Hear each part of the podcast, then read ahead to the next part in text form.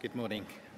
Um, the first reading is from the book of Acts, chapter 11, verses 19 to 30, which can be found on page 1105 in the Church Bibles.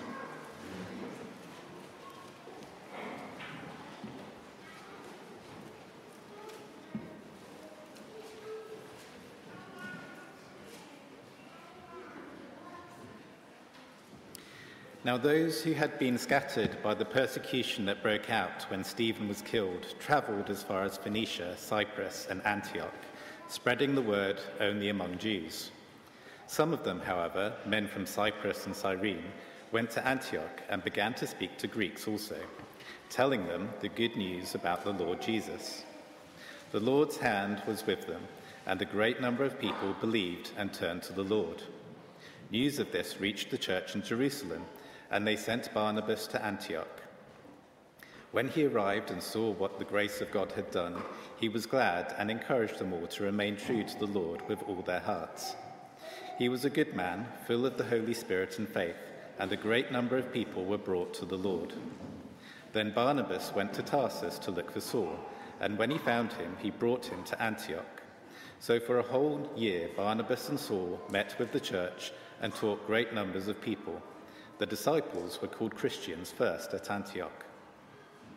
During this time, some prophets came down from Jerusalem to Antioch. One of them, named Agabus, stood up and through the Spirit predicted that a severe famine would spread over the entire Roman world. This happened during the reign of Claudius. The disciples, as each, was, as each one was able, decided to provide help for the brothers and sisters living in Judea.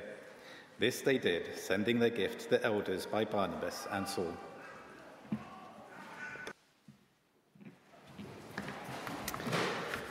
So, Acts chapter 12, uh, starting with the last verse, uh, verse 25, which is on page 1107. When Barnabas and Saul had finished their mission, they returned from Jerusalem, taking with them John, also called Mark. Now, in the church of Antioch, there were prophets and teachers Barnabas, Simeon called Niger, Lucius of Cyrene, Manaen, who had been brought up with Herod the Tetrarch, and Saul. While they were worshipping the Lord and fasting, the Holy Spirit said, Set apart for me Barnabas and Saul for the work to which I have called them. So after they had fasted, uh, fasted and prayed, they placed their hands on them and sent them off. The two of them, sent on their way by the Holy Spirit, went down to Seleucia and sailed from there to Cyprus. When they arrived at Salamis, they proclaimed the word of God in the Jewish synagogues. John was with them as their helper. They traveled through the whole island until they came to Paphos, where there they met a Jewish sorcerer and false prophet called Bar Jesus, who was an attendant of the proconsul Sergius Paulus. The proconsul, an intelligent man, sent for Barnabas and Saul because he wanted to hear the word of God. But Elymas, the sorcerer, for that is what his name means, opposed him and tried to turn the proconsul from the faith. Then Saul, who was also called Paul, filled with the Holy Spirit, looked straight at Elymas and said, You are a child of the devil and an enemy of everything that is right. You are full of all kinds of deceit and trickery. Will you never stop perverting the right ways of the Lord? Now the hand of the Lord is against you. You are going to be blind for a time, not even able to see the light of the sun. Seeking some. Uh, uh, immediately, mist and darkness came over him, and he groped about, seeking someone to lead him by the hand. When the proconsul saw what had happened, he believed, for he was amazed at the teaching about the Lord. From Paphos, Paul and his companions sailed to Perga in Pamphylia, where John left them to return to Jerusalem. From Perga, they went on to Pisidian, Antioch. On the Sabbath, they entered the synagogue and sat down. After the reading from the law and the prophets, the leaders of the synagogue sent word to them, saying, Brothers, if you have a word of exhortation for the people, please speak.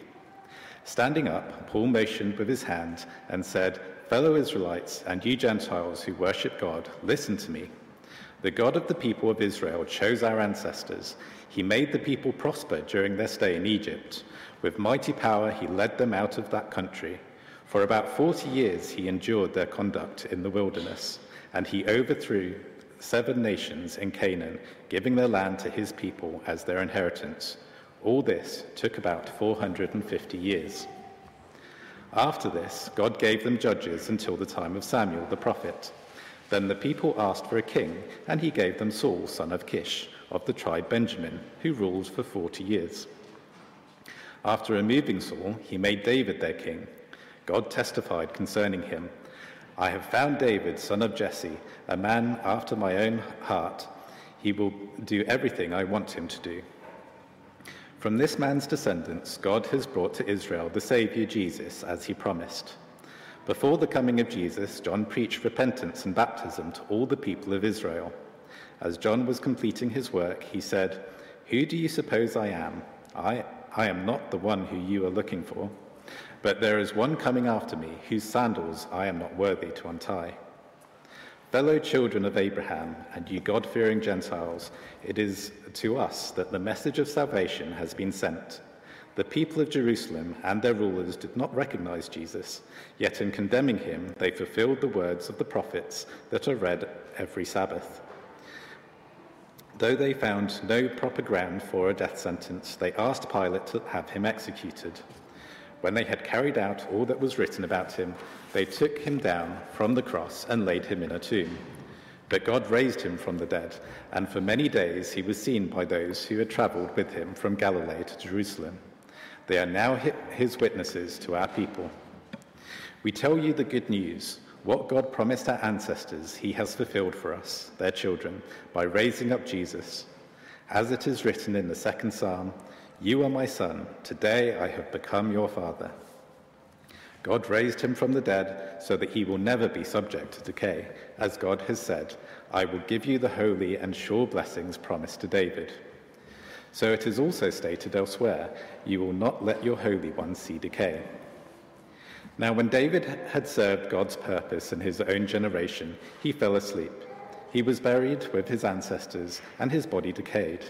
But the one whom God raised from the dead did not see decay. Therefore, my friends, I want you to know that through Jesus the forgiveness of sins is proclaimed to you. Through him, everyone who believes is set free from every sin, a justification you are not able to obtain under the law of Moses. Take care that what the prophets have said does not happen to you. Look, you scoffers, wonder and perish, for I am going to do something in your days that you would never believe, even if someone told you. As Paul and Barnabas were leaving the synagogue, the people invited them to speak further about these things on the next Sabbath. When the congregation was dismissed, many of the Jews and devout converts to Ju- Judaism followed Paul and Barnabas, who talked with them and urged them to continue in the grace of God. On the next Sabbath, almost the whole city gathered to hear the word of the Lord. When the Jews saw the crowds, they were filled with jealousy. They began to contradict what Paul was saying and heaped abuse on him. Then Paul and Barnabas answered them boldly We had to speak the word of God to you first. Since you reject it and do not consider yourselves worthy of eternal life, we now turn to the Gentiles. For this is what the Lord has commanded us. I have made you a light for the Gentiles, that ye may bring salvation to the ends of the earth. When the Gentiles heard this, they were glad and honored the, the word of the Lord, and all who were appointed for eternal life believed. The word of the Lord spread through the whole region, but the Jewish leaders incited the God fearing women of high standing and the leading men of the city. They stirred up persecution against Paul and Barnabas and expelled them from their region. So they shook the dust off their feet as a warning to them and went to Iconium. And the disciples were filled with joy and with the Holy Spirit.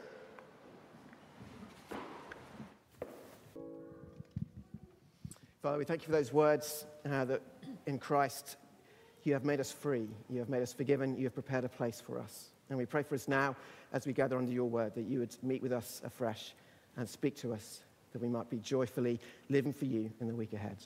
Amen. Please take a seat. Uh, morning, everybody. Uh, sun's out, isn't it? Time to plan summer holidays, uh, I guess. Oh, this is Cambridge, isn't it? You've probably had your holidays booked since September 2020. I don't know. Um, we don't often get a newspaper, but when we do, we love to, I love to look at the travel section and look at all those beautiful places that I'd love to go to, but probably never will, you know, the sort of things I mean. And I really enjoy those um, readers only offers, uh, those things that you can book. You know, the sort of thing I mean? The, the 14 day luxury cruise in the Aegean Sea. Uh, and they've got such detailed itineraries, don't they? You know, day one, fly to, fly to Athens, uh, night in a hotel, free time. Day two, board the Queen of Rhodes ship, afternoon tea with the captain. Set sail for Crete. Day three, arrive in Crete. You know the sort of thing I mean. And so it goes on. Yours for only 4999, slightly less if you have an inside cabin. You know, the sort of thing. Is that how you like to do your, your holiday? Do you like to have every day planned out in meticulous detail where you're going to go and what you're going to do? Or are you more lastminute.com? Maybe you still haven't got anything booked now. Just see where the wind takes you. That's how you like to do your holidays. Or what about last weekend and the Platinum Jubilee? I guess if you're the royal family, um, you've got to have everything worked out minute by minute, don't you? You've got to know exactly where you are, what time the colours are going to troop, what time the aircraft are going to swoop. You need to know exactly where you are, minute by minute. But for other of us, maybe, I don't know, we just uh, the nearest quiche jug of Pimm's, wander down to the village green and, and see what one's going on. Maybe that's more how you like to, to do things.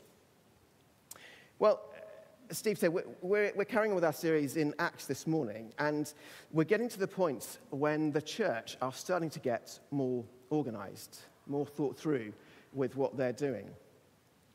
They're starting to become proactive and not just reactive. This was how Jesus set out the plan way back in Acts chapter 1, verse 8, when he says, But you will receive power when the Holy Spirit comes on you. We had a refresher of that last week, looking at Pentecost. And you'll be my witnesses in Jerusalem and in all Judea and Samaria and to the ends of the earth. You see, this isn't the itinerary of a Mediterranean cruise or the street party schedule for the Platijubes. Now, this is Jesus' salvation plan for Gentiles and Jews. See, Jesus has given us the skeleton plan, uh, the skeleton plan of, of what's going on. And we've seen the disciples responding to that call to move out um, with the gospel further and further away from Jerusalem. You can see on this map what's been going on so far. It's a little bit small, but Jerusalem's there on the right. They've been going down south through Judea and on to Egypt and on to Cyrene in North Africa. And they've been going north through Samaria up to Syria. But as they've been doing that, they've been doing it in a kind of ad hoc way, often reactive, unplanned, usually as a result of persecution, being scattered, people fleeing to safer places. But as they've gone, we've seen this, this pattern uh, as the gospel has been preached, first to the Jews, and now uh, with the calling of Saul and God's message to Peter that we looked at a couple of weeks ago, the believers are recognizing that the gospel is for Gentiles too. That's the pattern that we're starting to see. And as that gospel is preached, well, this is what happens some believe, some scoff, and others oppose. That's the pattern as the gospel is preached. Some believe, some scoff, and some oppose. But this persecution only serves to grow the church, not stop it. That's the pattern. And now the disciples are starting to get organized. And as Steve said, we're going to focus today on, on Paul, who was converted back in chapter 9. We're going, we're to zoom in a little bit on his speech at the end of chapter 13. But look, I, I don't want us to lose the, the, the flow of the story. So just bear with me. I want us to whiz through a couple of the chapters that we've seen already because I want us to see how the gospel is moving outwards. We're covering a lot of ground today in terms of, of time, probably about seven or eight years go past, and distance, about 500 miles. So just flick back with me to, to chapter 11 if you've still got that open uh, in front of you. Because I'd love us to notice just a few things from chapter 11 before we get to chapter 13. So notice in verse 20 of chapter 11, the disciples have come and begun to preach the gospel, gospel not just to Jews, but now to Gentiles. Did you see that? Some people have come from Cyprus and Cyrene to Antioch and begun to speak to Greeks as well as the Jews. Significant moment. And then flick over the page to verse 25. Now, Barnabas has gone, to, gone from Jerusalem. He's collected Paul from Paul's hometown of Tarsus, And they've stayed for a year meeting with the church. Now, that might pass us by, but this is the first time, I think, that we see a church established outside of Jerusalem. The disciples are getting organized, they're gathering together here in Antioch. And finally, plot the other significant moment at the end of verse 26. Did you spot that? It was here in Antioch that the disciples were first called Christians. If you're a Christian here today, that's the first time uh, that people were called Christians, by AD 40 in Antioch.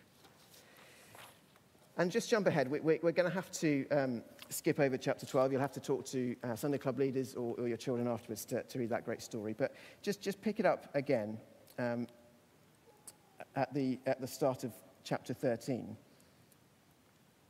Because what we have now is the first missionary journey being commissioned. Paul and Barnabas amongst the church in Antioch. The prophets and teachers there, they've prayed, they've been worshipping in the Lord and fasting, and then through the Holy Spirit, they send Paul and Barnabas out to preach the gospel into the wider world. And so begins what we now know as Paul's first missionary journey. It gets underway right here. See, Paul had been preaching all over the place since his conversion. At least 10 years have gone past since this moment. He's been busy.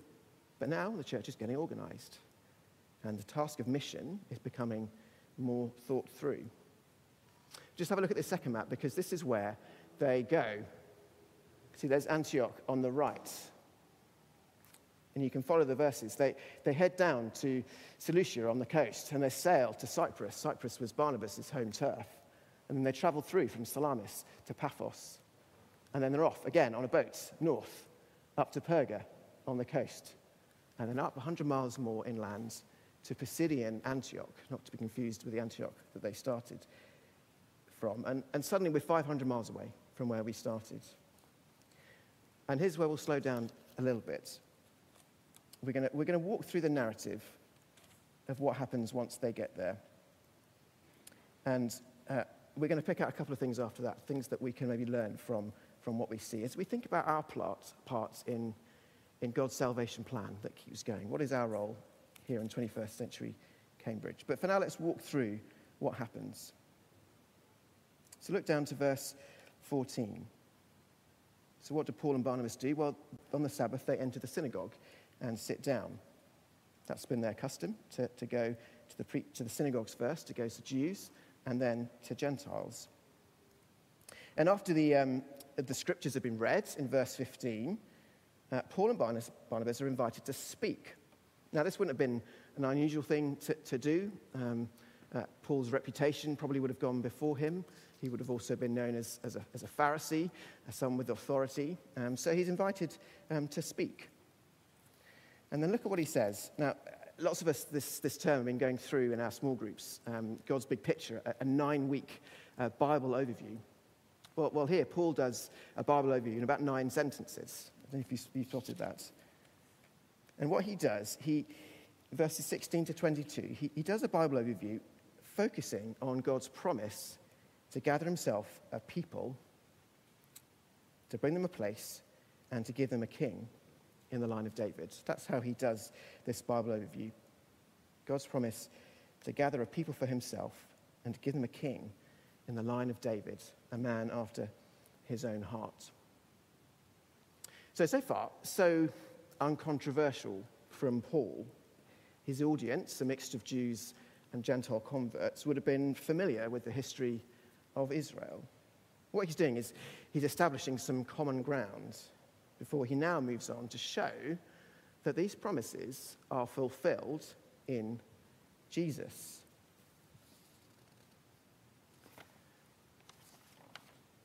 And what's interesting is he's, he's done this Bible overview, but, but what he does now is he carries on using a mixture of Old Testament scriptures, but bringing in the eyewitness testimony of the, the disciples that he would have gathered over the years of traveling around.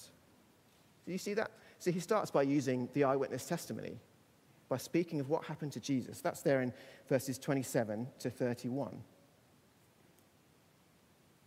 He was condemned unfairly. He was put to death on a cross. He was laid in a tomb, but then raised by God from the dead and then seen afterwards over many days by his disciples. It's the passion narrative, what happened to Jesus. But he doesn't leave it there.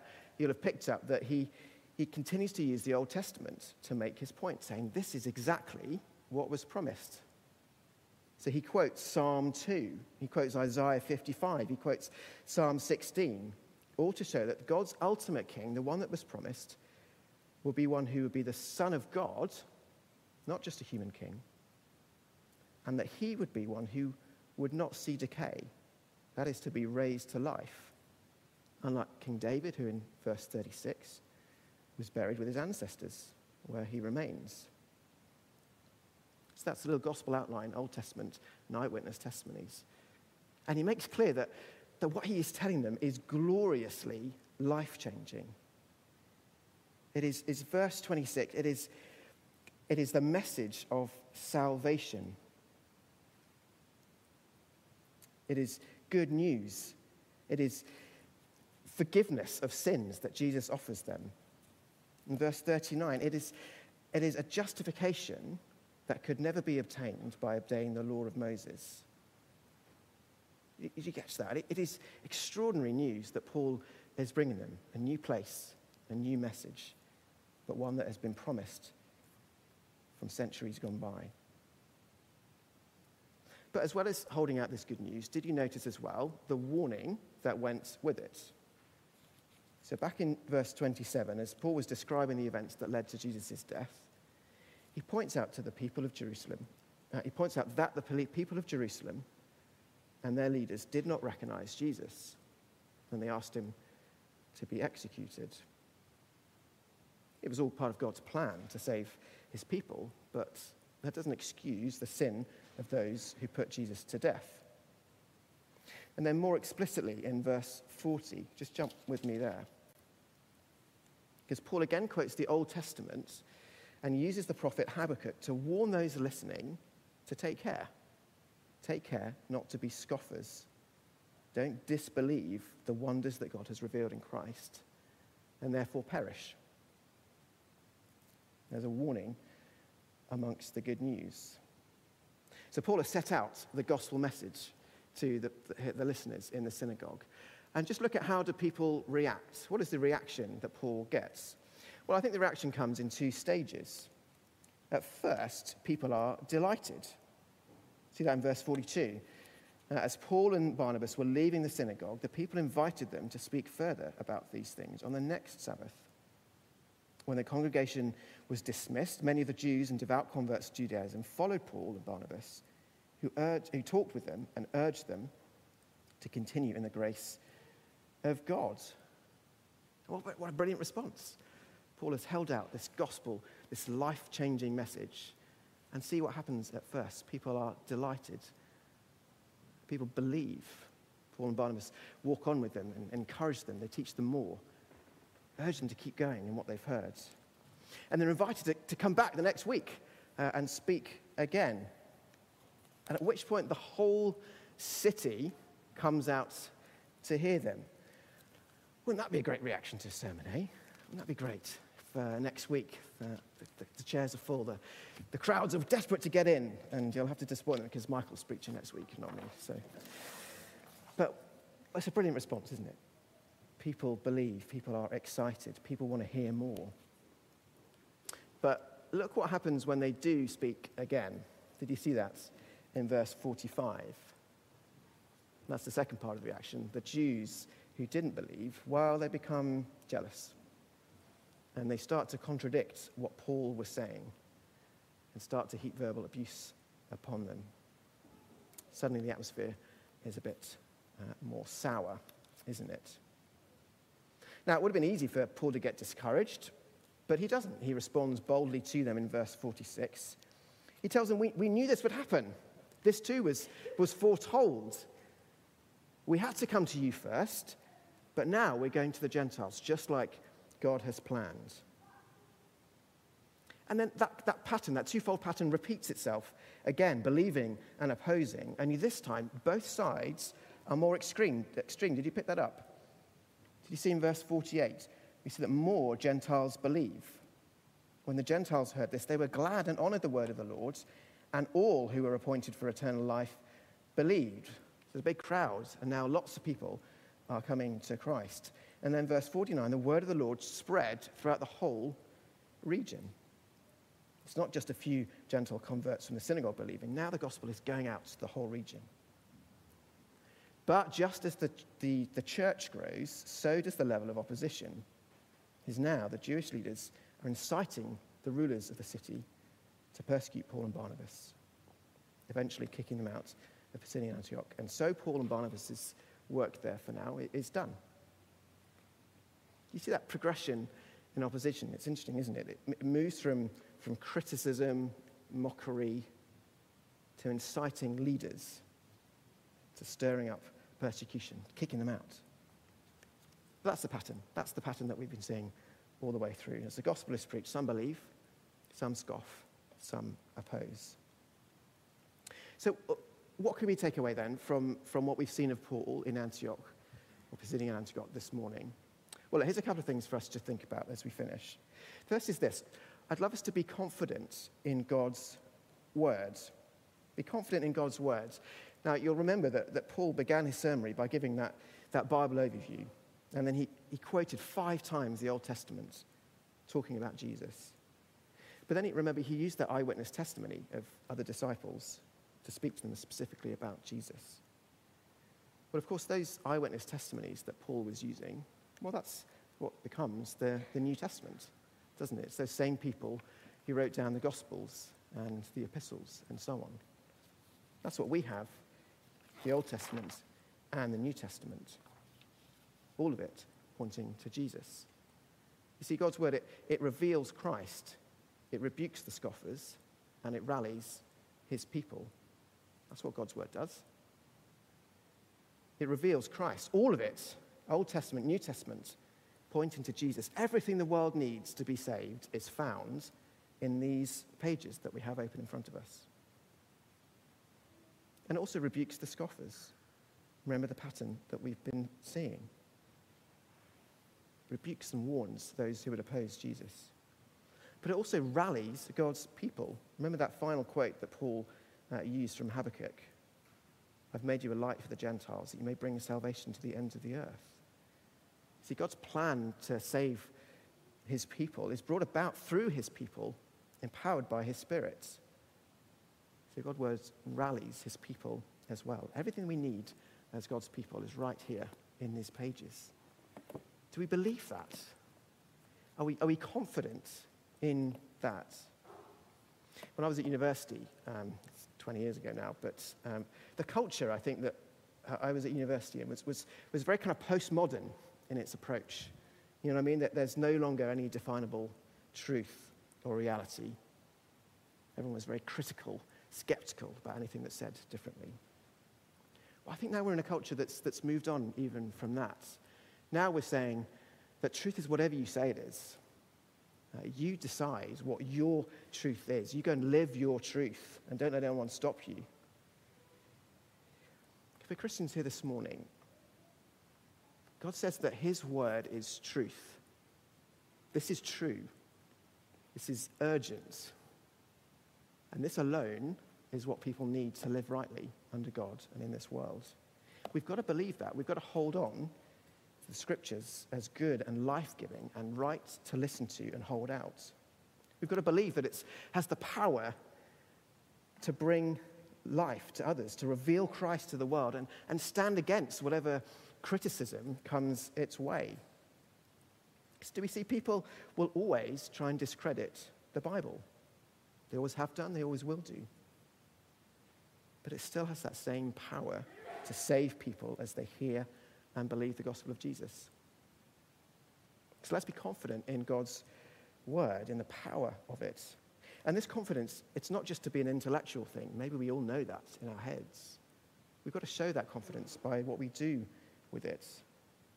Let's be brave in, in sharing it with, with people at work and our housemates schoolmates. Let's be brave in, in sharing it. And let's be committed to regularly listening to it, to sitting under God's word, whether that's on our own at home or in a small group or youth group or coming Sunday by Sunday. Let's demonstrate that we are confident in God's word. And look, here's the second thing as we come to a close. The second thing I'd love to see is that we can be confident in God's plan. Now, I hope that you are enjoying this series in Acts. I'm really loving it because it's exciting to see how the gospel is spreading out wider and wider around the earth as God builds his church. But of course, this plan, this plan that we looked at again back in Acts 1 8, well, it's a long way from being completed, isn't it? God's salvation plan is, is not just to the ends of the earth, well, it's also to the end of the earth, or the end of the age, as Jesus puts it. That is when Jesus comes back again. See, the mission uh, of salvation, it doesn't just involve travel, it involves time. It's geography plus history. The Holy Spirit is still at work, calling people one by one, people like us, and then stirring them to join in his work. Now, it's easy for us as well to look around at our culture and be discouraged. You know, church attendance is dwindling, society pushing more against Christian values, and Christians moving from being gently mocked, maybe, to being pushed out of society. We're seeing that same progression, I think, now that we saw in the passage of opposition growing, that anti Christian movement, leaders in power being incited against believers, cancel culture, shutting down free speech, forcing Christians to toe the inclusive line at work and school when it's really anything but inclusive. It can feel hard. It can feel hard, can't it, trying to live as a Christian now? But we can be confident in God's plan. He is still building his church, and nothing will stop him. Remember the pattern that we've been seeing again and again today. The gospel is preached, and some believe, some scorn, and some oppose. That's always what happens, and always will. So let's not be surprised or disheartened when it does. Our goal is simply to, to carry on the work of witnessing to those around us and to leave the rest to the Holy Spirit. So we can rejoice when people come to faith. And when others scorn, well, we can just kick the dust off our feet and move on to others. See, this isn't the itinerary of a Mediterranean cruise or a street party schedule for the Platty Jubes. This is God's glorious salvation plan for Gentiles and Jews. Are we confident that this plan will prevail and again, that confidence, it's not just a head thing, it's not just head knowledge. That confidence is to show us in action too. Now, I don't want to dismiss at all the, the role of that kind of reactive, spontaneous witness that we've seen as well. We want to be ready to take every opportunity to speak of Jesus as God brings, as God brings them about over the garden fence, in the, in the playgrounds, down the pub, by the water cooler. Take those moments when they come. But I hope we're seeing that it's right for us to be planners as well. Now, we're a, we're a biggish church here at Christ Church, and we, we often schedule ways for people to hear and think about Jesus beyond our Sunday gatherings. Put on our Hope Explored course, Tackling Life, carol services. That's why we have church plant prayer meetings, because we want more people to come and hear the gospel in our city. Now, we don't do them uh, simply for the sake of them, you know, to keep busy. We do it because it's right to be active in prayerfully thinking creatively about how we can help people hear the gospel. And I hope you make use of them. It's good to do it as a church together, but it's right to do it individually as well. I remember um, an older lady in our, our old church back in, in Oxford. I remember her saying that every day she would go into town and she would pray at the start of it that God would give her an opportunity on the bus to sit next to someone who she can talk to Jesus about. More often than not, he would. It's a simple little thing, one person praying every day that they could have a chance to speak to, speak of someone, speak to Jesus, uh, speak to someone of Jesus. Small little thing. Do we think like that? Are we, are we proactive in thinking, what can we do today to witness to Christ? There's loads of opportunity here in Cambridge for us. Loads of opportunities. But there, are, there might also be opportunities for some of us to go overseas, just as Paul and Barnabas did. You know, we support a, a number of mission partners here at Christ Church. It's been great having Margaret Rugira with us um, in this past couple of months. But we've got others that we support out in Ethiopia, in Hong Kong, and, and France, and other places. We probably don't talk about them enough. Maybe we should do that more. And we certainly probably don't, don't put the challenge to us here. Could God be calling you to go overseas? I was reading this week that um, still 40% of the world is considered unreached. 40%. I was thinking 5, 10. 40% of the world is considered unreached. That is, they've never heard about Jesus or don't have any ongoing indigenous witness. 40%. That's 3 billion people. The plan is not done yet. Maybe that's something that God is nudging you about this morning. But look, for all of us, here's what I want us to take away be confident in God's word and confident in God's plan. Jesus has given us the outline of the plan, the beginning and the end. So let's prayerfully think together about our role today, this week, this month, this year, in keeping the gospel spreading around the world. This isn't the itinerary of a Mediterranean cruise. This isn't a street party schedule for the Platty Jubes. This is God's salvation plan for Gentiles and Jews. Let me close this in a prayer, and I'll hand back to Steve.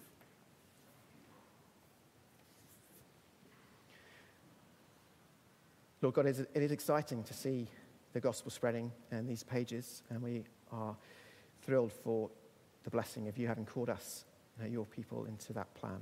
And we pray that you give us confidence in your words and that your plan will, will one day come to fruition in the Lord Jesus when he returns and give us everything that we need to hold him out as we witness to him in our lives here in Cambridge. In Jesus' name, amen.